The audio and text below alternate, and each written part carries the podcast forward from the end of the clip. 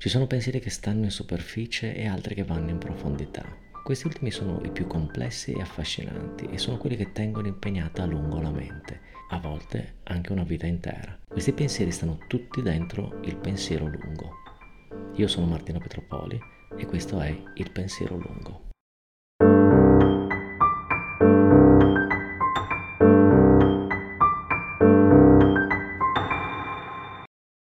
Un giorno mi stavo annoiando, o meglio stavo facendo cose che mi annoiavano. Allora ho fatto quello che molti fanno quando si annoiano. No, non ho tirato pietre dai cavalcavia, ho scorso la timeline di Instagram e ho visto un occhio, disegnato in maniera molto geometrica.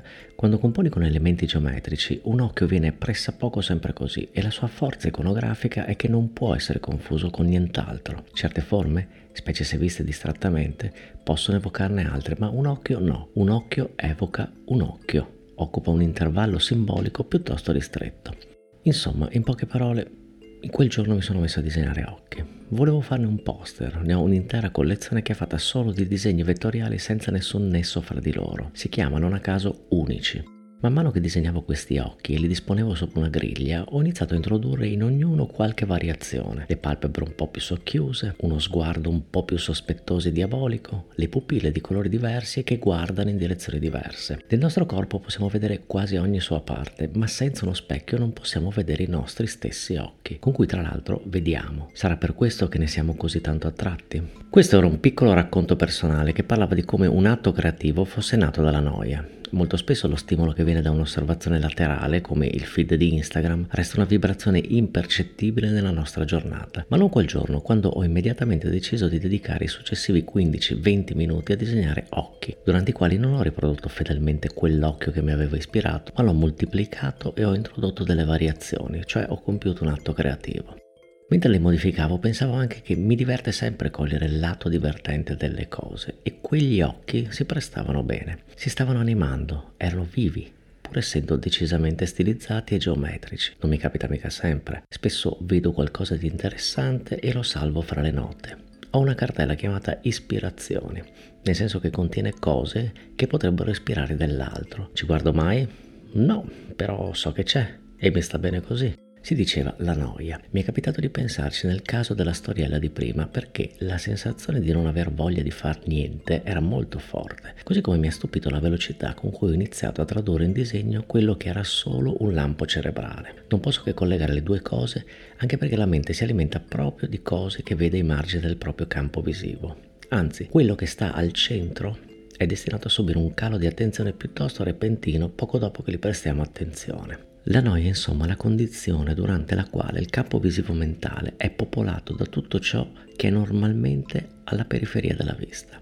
Tutto acquista la stessa importanza e niente emerge, tutto ha uguale importanza e nessuna. Mi immagino la noia come una giovane fanciulla che raccoglie fiori in un prato, o meglio, lo fa la mente mentre si annoia. Il fatto è che avremo bisogno di annoiarci più spesso, di coltivare la noia, di incentivarla, di fomentarla. Alla fine la mente ha un funzionamento molto semplice in alcune sue applicazioni. Sa concentrarsi su un compito molto specifico sino a trasformarlo in una specie di ossessione esecutiva, ma è altrettanto stimolabile quando non pensa a niente di particolare quando si annoia appunto. Anzi, direi che i momenti più creativi sono proprio quelli in cui non si applica niente di particolare e allora riesce a scorgere connessioni ed epifanie. A ben pensarci vediamo figure nelle nuvole solo quando smettiamo di pensare che sono nuvole. Spesso quando capita ci stiamo anche annoiando, tipo mentre cammino e magari mi annoio, quindi guardo le nuvole e ci vedo animali o cose. La noia è quindi collegata alla creatività non è l'atto creativo in sé, ma fornisce spunti. È un punto di partenza o un ambiente adatto a svilupparla. Curioso che una cosa che è all'opposto della creatività, in quanto atto positivo che genera cose e significati, ne favorisca lo sviluppo. Del resto la creatività è ricombinazione di cose esistenti attraverso una grammatica diversa, a volte inventandone una nuova. Basti pensare al detersivo Brillo o alla Campbell Soup di Warhol, Direi anzi che quando cambia il contesto cambiano i significati delle cose e questa magia è opera della creatività, che appunto non crea niente dal nulla, niente di veramente nuovo e mai visto, quantomeno nella sua interezza, mentre nelle sue parti ovviamente sì. E nel fatto che non esista una creatività pura, capace insomma di generare dal nulla, è alla base di uno degli equivoci più fuorvianti dell'arte e della cultura,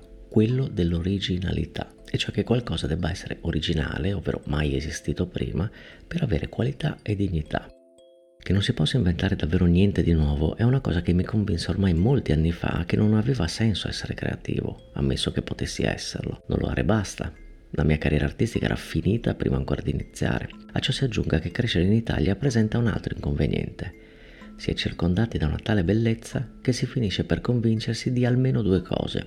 Uno, tutto è già stato fatto. Due, non si può competere bisogna solo ammirare. Sono due tesi a modo loro entrambe vere, solo che il risultato non dovrebbe comportare l'inedia creativa, eppure lo fa, o almeno nel mio caso.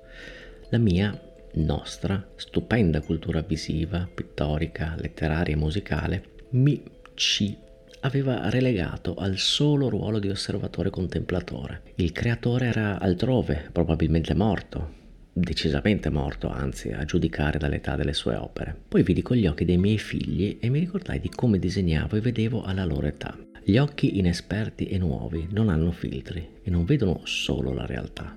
Sovrapposta a essa vedono altri significati, altre cose. Ciò che vedono non si limita a essere, ma assomiglia ad altro. Improvvisamente la frase di Picasso aveva un senso. Per disegnare come un bambino ci vuole una vita intera. Forse perché devi ricordare come lo facevi, devi togliere uno alla volta i filtri che ti hanno fatto vedere la realtà in un solo modo. L'occhio adulto ha perso gran parte di queste capacità e vede cose a una sola dimensione, quella del loro significato oggettivo. Allora ho capito o forse ho ricordato, che l'atto creativo non riguarda solo le cose, artistiche o meno, ma i loro significati. L'arte aggiunge significati, o come mi piace chiamarli, oggetti mentali. D'altro canto anticipa il futuro perché lo descrive, descrive ciò che vede nel futuro l'artista, ma non avendo a disposizione una lingua abbastanza dettagliata, se l'inventa. In definitiva parliamo sempre di linguaggi artistici. Non è casuale dato che l'evoluzione dell'arte è ritmata dal progressivo definirsi di modi diversi e nuovi di dire le cose, di nominare il mondo. E tutto questo lo pensavo annoiandomi. Cioè, voglio dire che a questo serve la noia, a sentire il rumore elettrostatico di fondo di un linguaggio non ancora espresso o parlato, che vuole farsi ascoltare. Forse non si crea niente, si trascrive qualcosa che si sente in sottofondo o lo si guarda con degli occhi che ti stanno a guardare o che guardano. Ho disegnato degli occhi, non è stato un caso.